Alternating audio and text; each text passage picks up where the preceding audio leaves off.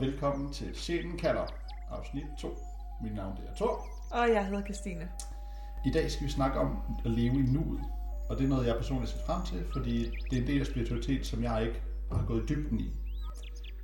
Og Christine har så gjort mig den tjeneste at undersøge Eckhart Tolle og andre, der taler om at leve i nuet, så jeg kan lære lidt af det også. Christine har selv haft en oplevelse med det at leve i nuet, som hun gerne vil fortælle om. Og så vil hun introducere os til, hvad det er, og hvordan vi kan bruge det i vores egen hverdag. Ja, og det er faktisk ikke særlig lang tid siden, at jeg ikke vidste, hvad det vil sige at leve i nuet. Jeg havde egentlig bare haft en fordom om, at leve i nuet, det var mega kedeligt.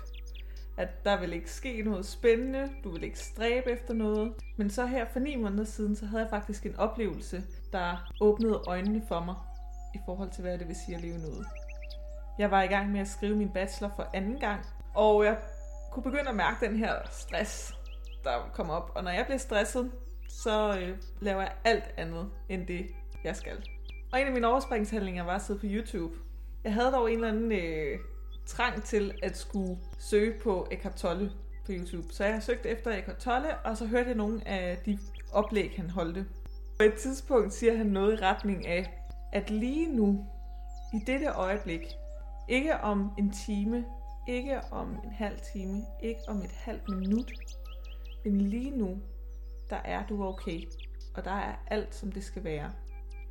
Og i det øjeblik, der mærkede jeg virkelig, hvad, hvad det ville sige at være i nuet. Jeg følte en enorm fred.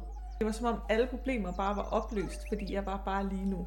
Og det åbnede altså min nysgerrighed, især i forhold til, hvad, hvad det var, hvad ville det sige at være i nuet. Mm, mega spændende. Det, øh, altså nu, nu svarede vi lidt på det, men for at gøre det helt konkret, hvorfor er det, at vi skal til at leve i nuet? Hvorfor er, er det ikke fint, det vi gør nu? Mm. Ja, det er det, vi gør normalt måske. Ja. ja. Vi skal leve i nuet, fordi at det er i nuet, at alt lidelse og alt smerte, det egentlig ophører.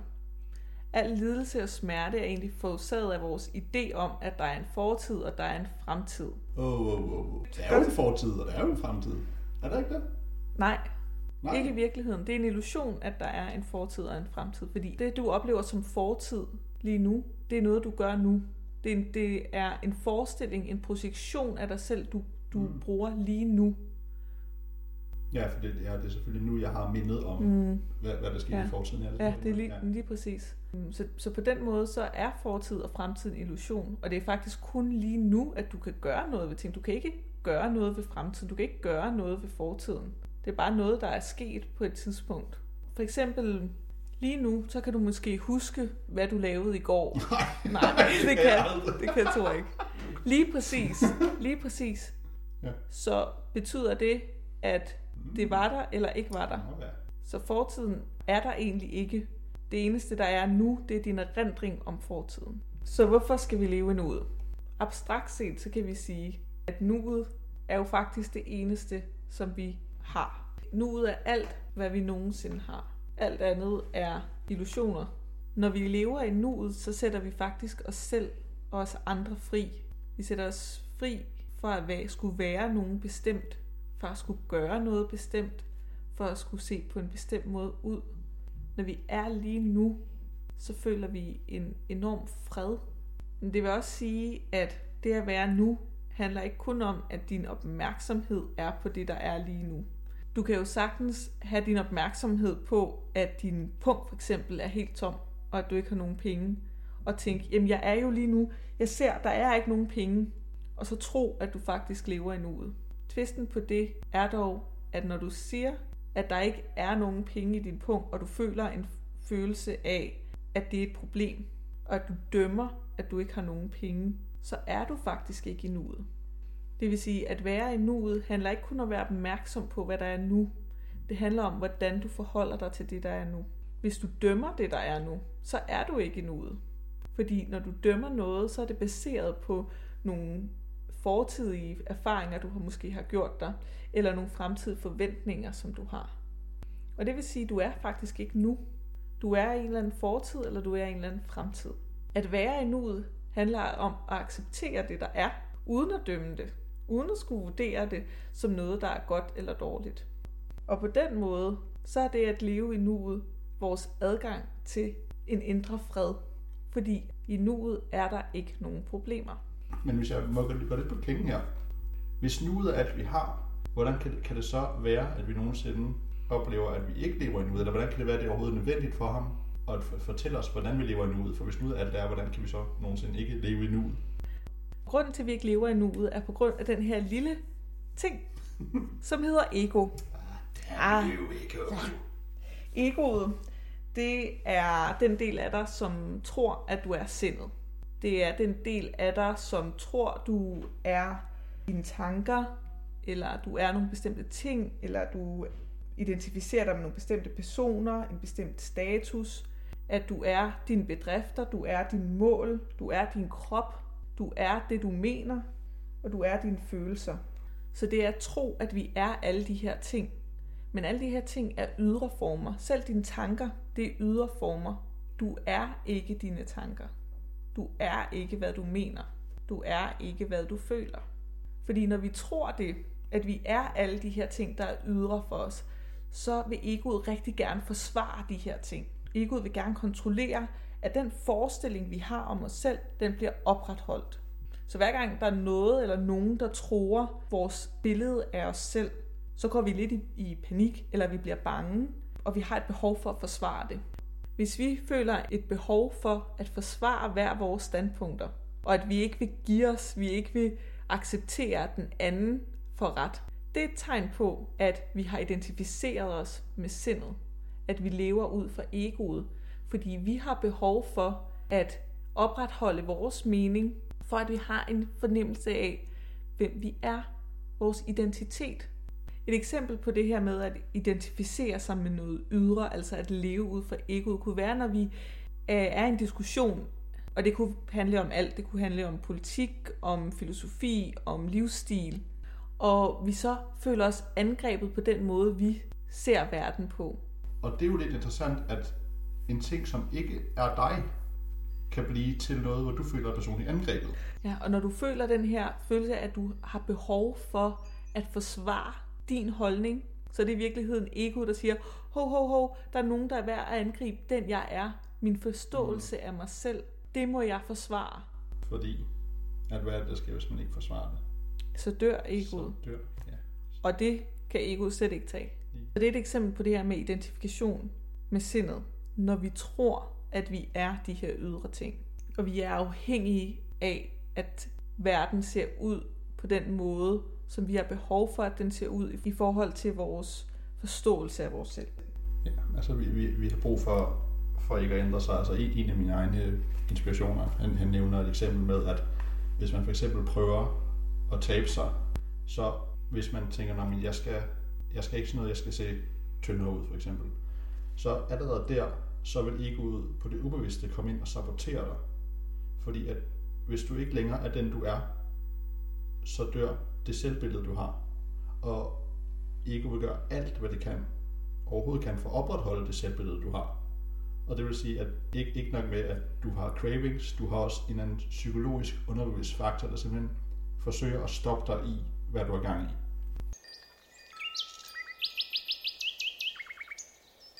Hvordan ved vi så, når vi ikke lever i nuet? Der er vi jo så smart indrettet, at vi faktisk har sådan et helt alarmsystem inde i os, der hedder følelser. Nej, det har jeg ikke. Nå, det har du ikke, nej, Thor. nej. Jeg er vandmand. Der er lukket ned. Vandmand through through, ingen følelser. Okay. Så du har aldrig oplevet frygt eller bekymringer. Det kan også være følelser af at være utålmodig. Hver gang vi har en følelse, som vi oplever som negativ, så vil det sige, at vi ikke er i nuet. Fordi i nuet er der ikke nogen problemer. En hver negativ følelse er forårsaget af, at vi lever enten i fortiden eller i fremtiden. Men er alle følelser ikke det? For, altså, jeg kan for eksempel godt tænke tilbage på et positivt minde og få det rigtig godt, men det er jo så ikke nuet, andet end følelsen. Følelsen er nuet, men mindet er jo så heller ikke nuet. Ja, også positive følelser. Men hvis du er afhængig af, at dine positive følelser kommer af noget, der er sket i fortiden eller fremtiden, så er du stadigvæk afhængig af noget ydre.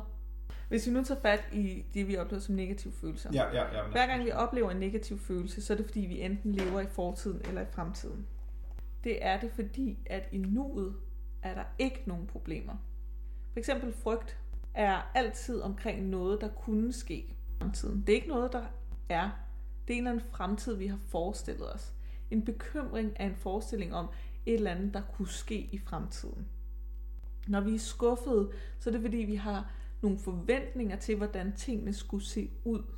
Så vi har taget vores fortidige forventninger til, hvordan nuet skulle se ud, og det er det, vi, vi dømmer nuet ud fra. Når vi er utålmodige, så er det fordi, vi venter på et eller andet i fremtiden. Længsel. Hej, jeg vil så gerne have det her. Jeg vil gerne have det. Åh, oh, jeg har brug for det her. Er en forestilling om, at i fremtiden ligger vores frelse. I for, fremtiden er vi, bliver vi tilfredse. Jeg kan godt se, at, at, at langt det største, det kan godt være en illusion. At man kan blive stresset, depressiv, ked af det. Men hvis jeg nu er vi bliver kørt ned og føler den der sus, det er vel ikke en illusion. Det er vel ikke andet end nuet. Og den er jo ikke nødvendigvis positiv.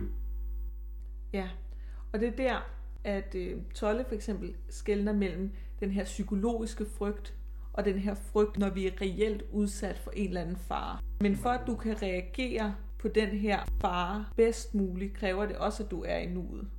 Ja, ja og så med de der øhm. reelle farer, så har kroppen jo det fantastiske refleksredskab, så man faktisk ikke kan være andet end nu.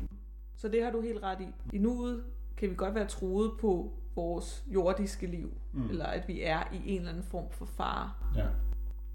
Men som regel, så er den frygt, vi føler, det er baseret på et eller andet illusion, vi har lavet om fremtiden. Når vi har indset det, at alle problemer, de ophører, når vi er i nuet, så begynder vi virkelig at kunne mærke, hvilken gave det er at være i nuet. Nu vil jeg prøve at lave den øvelse, som jeg oplevede med, med Eckhart Tolle, da jeg så ham på YouTube. Prøv bare lige nu at være lige nu er du okay. Lige nu er der ikke nogen problemer. Ikke om 10 sekunder. Ikke om 5 sekunder. Men lige nu. Og når man først har mærket nuet, så kan man virkelig mærke, hvilken gave det er. Fordi når vi er i nuet, det er også der, at vi slipper vores ego.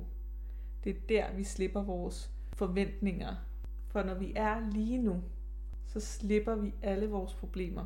Der slipper vi vores identifikation med sindet og ydre former. Derfor, når du oplever negative følelser, så brug dem som den her klokke, der siger, hey, lige nu er jeg ikke i nuet. Lige nu har jeg kommet til at identificere mig med en ydre form, som har skabt en eller anden negativ følelse i mig. Jeg er kommet til at leve i fortiden eller leve i fremtiden. Når du er opmærksom på det, når du ved, hov, det var det, der skete, så træder du automatisk tilbage for følelser, ser tingene udefra. Og i det samme du gør det, så har du faktisk desidentificeret dig med den følelse eller den tanke. Og på den måde, så er du faktisk allerede i nuet. Og at du er nærværende. Hvis man skal overføre det til eksemplet med bilen, så kan man sige, at når du er ved at blive kørt ned, så er du så i fare. Men så lige snart du er inde på fortoget og i sikkerhed, så føler man som regel en frygt stadigvæk eller en hjertebanken. Men der kan man så gå tilbage og så mærke nu og sige, jamen lige nu er jeg overhovedet ikke i fare, jeg står på et fucking fortog i Danmark. Altså det, der er ikke mange andre sikre steder end det. Og der kan du så bruge det på at slippe følelsen, den der chokfølelse. Lige præcis. Fordi nuet er det eneste sted, hvor du kan opløse fortiden. Du opløser ikke fortiden ved at gå tilbage og grave i den, og hvorfor skete det? Fordi det er, det er nuer, der er sket. Hvis du får en følelse af frygt, det er kun lige nu, du kan håndtere den frygt. Du kan ikke håndtere noget, der skete. Du kan ikke håndtere en eller anden fremtid. Det er kun lige nu. Så hvis du mærker den frygt igen næste gang, du skal gå over en fodgængerovergang, så mærk den her frygt, men identificer dig ikke med frygten. Træd et skridt tilbage og vær opmærksom på, at du mærker frygt. For i det øjeblik, så har du opløst den. Hvis alle vores minder er en illusion, hvem er vi så? Jeg har jo en stadig idé om, at, at når vi har en identitet, jeg, jeg har jo et hjem, jeg har en adresse, jeg har et navn, altså alle de der ting, altså der er nogle ting, jeg gerne vil i livet, altså nogle drømme og så videre, men, men skal jeg bare give slip på alt det, og hvad er vi så i kernen? Er vi bare det her nu? Skal jeg skal jeg bare sådan lære at tænke, at jeg er ikke engang en menneske. Hvad er vi så, hvis vi ikke er vores identitet? Det vi i virkeligheden er, det er det, som Eckhart, vi er på fornavn nu, Ja, ja. han kalder væren. Det er vores essens. Den her essens, som jeg tror, vi kan oversætte til det her lys eller kærlighed. Den her rene ånd, vi er. Det er den, vi i virkeligheden er. Og den essens er der ikke nogen, der kan røre. Ikke nogen, der kan gøre noget ved. Ikke nogen, der kan skade. Fordi det er den dybeste essens, du er. Så er der alle de her ting med din krop, hvor du bor, hvad du hedder, Mm. dine mål, som for os får os til at virke som om, at vi, vi er jo et menneske. Mm. Vi er her på jorden. Og igen, det vil jo egentlig være egoet, der siger, hey, jeg er den her krop, jeg, jeg er det her navn, jeg bor her, jeg er så gammel, og bruger det til at definere, hvem vi er Ja. forskellen mellem at stadigvæk kunne leve som et menneske, uden at leve ud fra egoet, det er, at vi ikke er afhængige af, at de her ting bliver ved med at være sådan. Fordi Mm. ting er foranderlige. Og hvis vi er afhængige af, at tingene er på en bestemt måde, så er vi afhængige af yderform. Vi er afhængige af at skulle kontrollere ting, for at vi har en forståelse af, hvem vi er. Så hvis nu, at jeg begyndte at kalde dig Karl, hvordan vil du så have det? Lige med det vil jeg faktisk have det ret fedt. I'm Carl, King of Ducks. Okay. så, men, men- men- så, ja, ja, ja. så selv den glædesfølelse, du Ja. får i det, Ja. er fordi, det er noget, du gerne vil identificere dig Ja. med. Ja, Så hvis jeg nu begyndte at kalde dig et andet navn, ja, som du helst ikke vil identificere dig med, ja.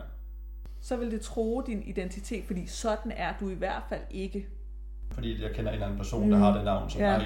den person Ja. kan jeg ikke lide, så dem vil jeg ikke symboliseres med. Ja. Der er flere guruer, som nævner det der med at have en plan, have en drøm, men planlæg ikke, hvordan du kommer derhen. Vær åben for alt, hvad der kan ske på din vej. Og de siger, at hvis du lærer at give slip på vejen, men holder fast i målet, så vil der komme en vej sådan skubbet ind foran dig, som du slet ikke havde set, men som så vil skyde dig fremad. Og, og den har øh, Eckhart også et lille twist på. Okay. Fordi det er også ego, der taler, når vi identificerer os med et bestemt mål. Når vi ser, det her, det vil gøre mig glad, hvis det her skete. Hvis jeg fik det her, hvis jeg opnåede det her. Hvis jeg har et eller andet mål, mm. og vi er identificerer os med det. Hvis vi er afhængige af, at det mål, det skal gå i opfyldelse, før at jeg bliver glad, før jeg er lykkelig, før jeg er tilfreds, før jeg har fred. Så har vi igen lagt ansvaret ud i verden, og har ikke taget det til os, fordi vi identificerer os med det her. Eckhart siger, at vi må gerne sætte mål. Vi skal bare ikke være afhængige af dem. Det er okay også at lave planer, men lige nu kan du ikke gøre det, som du havde planlagt at gøre i morgen. Så vejen for at komme til vores mål, så må vi være åbne for, hvad kan vi gøre lige nu? Hvilke muligheder er der lige nu? I stedet for at tænke på, hvad kan jeg gøre i morgen og i overmorgen? Fordi det er der ikke. Fremtiden er der ikke. Samtidig så skal vi passe på med at gøre vores handlinger til et middel mod et mål. Fordi så snart, at du gør noget for at opnå noget i fremtiden, så har du udskudt din lykke eller din glæde. Så har du sagt, jeg gør det her, for at jeg til sidst kan være glad. I stedet for at tage handlingen og nyde den handling, det er. For eksempel, jeg har et mål om, at jeg gerne vil tabe mig. Og derfor går jeg i fitnesscenter. Men hvis jeg bliver ved med at sige, jeg går i fitnesscenter i dag, for at om en måned, så kan jeg være glad. Hvornår bliver jeg så glad? Om en måned? Måske. Det som, som Eckhart også siger, det er okay at referere til fortiden, eller tænke på fremtiden, når vi har behov for det. Når det er af praktiske grunde. Hov, jeg skal have aftensmad i aften. Jeg skal lige have købt det her og det her ind.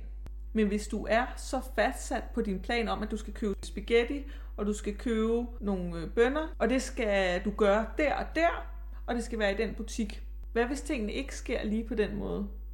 Men der er nogen, som bliver forstyrret i hovedet af, hvis tingene ikke sker, som de havde planlagt i hovedet. Nogle kan jeg godt selv fornemme det. Ja, ja, ja, hvis, ja, jeg, ja. hvis jeg havde planlagt, jo, jeg skal lige ned og nå og handle der og der, men at jeg så får en opringning, og det kommer til at tage en time, og jeg så ikke fik handlet ind, så kan jeg godt blive irriteret, fordi, hov, nu gik tingene ikke, som jeg havde forventet, de skulle gøre. Og det er et tegn på, at jeg ikke lever i nuet. Det Tolle selv siger, det er, at det her er ikke noget, der kan forstås intellektuelt. Det er noget, der skal mærkes. Så når vi begynder at skulle, jamen det giver ikke mening, jeg kan ikke forstå, hvad du siger, hvad mener mm. du, når du siger væren, hvad mener du, når du siger ego? Det er igen vores sind, der prøver at skulle forstå og lave mening ud af alting. Ja. At leve i nuet er faktisk ikke noget, som du forstår intellektuelt. Det er noget, som du mærker. Jeg var på udveksling i Montreal og havde en kæreste der. Vi var sammen i en fem måneder, og så skulle jeg hjem, og vi gik fra hinanden. Og her for et par måneder siden, så gik jeg på Facebook og så, at han havde lavet et opslag om, at man skulle sige til, til den kvinde, man elskede, hvor smuk hun var, og hvor meget man elskede hende. Og det skulle man gøre hver morgen. Med det samme fik sådan et sus gennem kroppen, og jeg blev grebet af en utrolig savn, og var rigtig ked af det. Fordi at i mit hoved betød det, at han havde fået en kæreste. Og jeg blev så ked af det, at jeg lå og græd i fosterstilling. Der stoppede jeg op, og så blev jeg opmærksom på, hov, Christine, du mærker, du er ked af det. Og ligesom træde det her skridt tilbage og observere det. Og det gav mig faktisk rum til at kunne mærke følelsen, uden at skulle reagere på den. Fordi det jeg for eksempel har haft tendens til, hvis jeg har oplevet sådan en følelse, en stærk følelse, så kunne jeg godt have fundet på at reagere. Jeg kunne for eksempel i det øjeblik har haft lyst til at skulle skrive til ham, for at sikre mig, at han stadigvæk følte noget for mig. Men det ville være en reaktion. Det ville være, at jeg havde identificeret mig med den her følelse. Men ved at træde tilbage og ikke reagere på den, ikke være sådan en automatik ting, at når der er noget, der skete i min ydre verden, så vil jeg automatisk gøre sådan. Men i stedet træde tilbage, og så faktisk bare mærke følelsen, uden at skulle reagere på den. Det gav en enorm fred og en enorm accept af, at det var sådan, jeg havde det. Så græd jeg i et par timer, og så kom jeg videre. Men jeg reagerede ikke. Jeg havde ikke en, en automatik reaktion på verden, og det er også det, som det at leve i nuet gør. Det gør, at du ikke er på en autopilot eller er en reaktion på verden. Det gør, at du faktisk har taget ansvar for dit eget liv. Fordi det er først, når du er i nuet, når du ikke længere er ubevidst. Ubevidst, det vil sige, når vi reagerer på ting. Vi reagerer bare på de følelser, vi har. Vi reagerer bare på de tanker, vi har, fordi vi tror, det er dem, vi er. Men når vi har trådt tilbage fra dem og været bevidst om, hov, jeg mærker det her, jeg tænker det her, det er først der, vi faktisk har et valg. Det er faktisk først der, at vi kan tage ansvar for vores liv. Psykologer, de kender også det Altså nu har jeg oplevet i min, i min udvikling også, hvordan man får det her som psykologisk redskab, at gå ned i kroppen, mærke efter, og især den der med til afstand til følelsen. Altså forestil dig, det, det bliver kaldt forskellige ting, men især at du prøver enten at give følelsen en figur, så du, så du lettere kan adskille den fra dig selv, eller du sådan prøver at observere følelsen bare for, hvad den er. Og det er også noget, som man bruger i psykologien, især forbundet med angst, og nogle gange også depression. Så altså, det, er, det er, har hold i, i hvad kan man sige, videnskaben også. Mm. Hvordan gør vi så? Ja. Hvordan kommer vi ned i nuet, Christine? Vi får adgang til nuet, når vi overgiver os til nuet. Og det lyder måske en lille smule mærkeligt, fordi overgivelse for nogen kan føles som nederlag, som at have givet op. Men at overgive sig til nuet betyder faktisk at have accept af, hvad det er, der sker nu. Okay, jeg har ikke nogen penge i min punkt lige nu, men det betyder jo ikke noget. Det betyder kun noget, hvis det er, at jeg begynder at tænke på min fortid eller fremtid, som jo også er illusioner. Hvis vi synes, at det er et problem, at vi ikke har nogen penge i vores pung, så har vi modstand på det. Det vil sige, at vi har ikke accept af, hvad det er, der er. At overgive sig betyder at acceptere det, der er. Det betyder ikke, at du ikke skal handle, at du skal være passiv, at du bare skal stå til og være inaktiv. Det er ikke det, det betyder. Det er at acceptere nuet. Det at overgive sig til nuet betyder ikke, at du skal være passiv, eller du bare skal tillade det, der sker at det er okay. Ah, det er okay, at jeg bliver slået på. Det er ikke det, det betyder. Men det betyder, at når du har accepteret den, så er du i nuet. Det vil sige, du har adgang til din væren. Og når du er i det sted, så kan du tage en beslutning, der ikke er en reaktion, men du kan tage et valg. Du kan tage den bedst mulige løsning. Det jeg tænkte over, som virkelig godt kunne lide, det er det der med, at man skal overgive sig til nuet. i vores verden er der forbundet meget negativt med et orgasme. Det er det hvide flag, det er, at man har tabt. Men hvis du tænker over ordet overgivelse, det er, at man giver noget over. Det vil sige, her giver du magten over til nuet, frivilligt. Det vil sige, at du har truffet det valg, at nu skal nuet have magten over mig, og ikke sindet, eller situationen, eller hvad det er, du nu er i. Og det synes jeg faktisk vender om til noget meget mere positivt. Hvordan overgiver vi os til noget? Så handler det om at blive bevidst om, hvordan vi har det. Hvilke følelser, der foregår inden i os.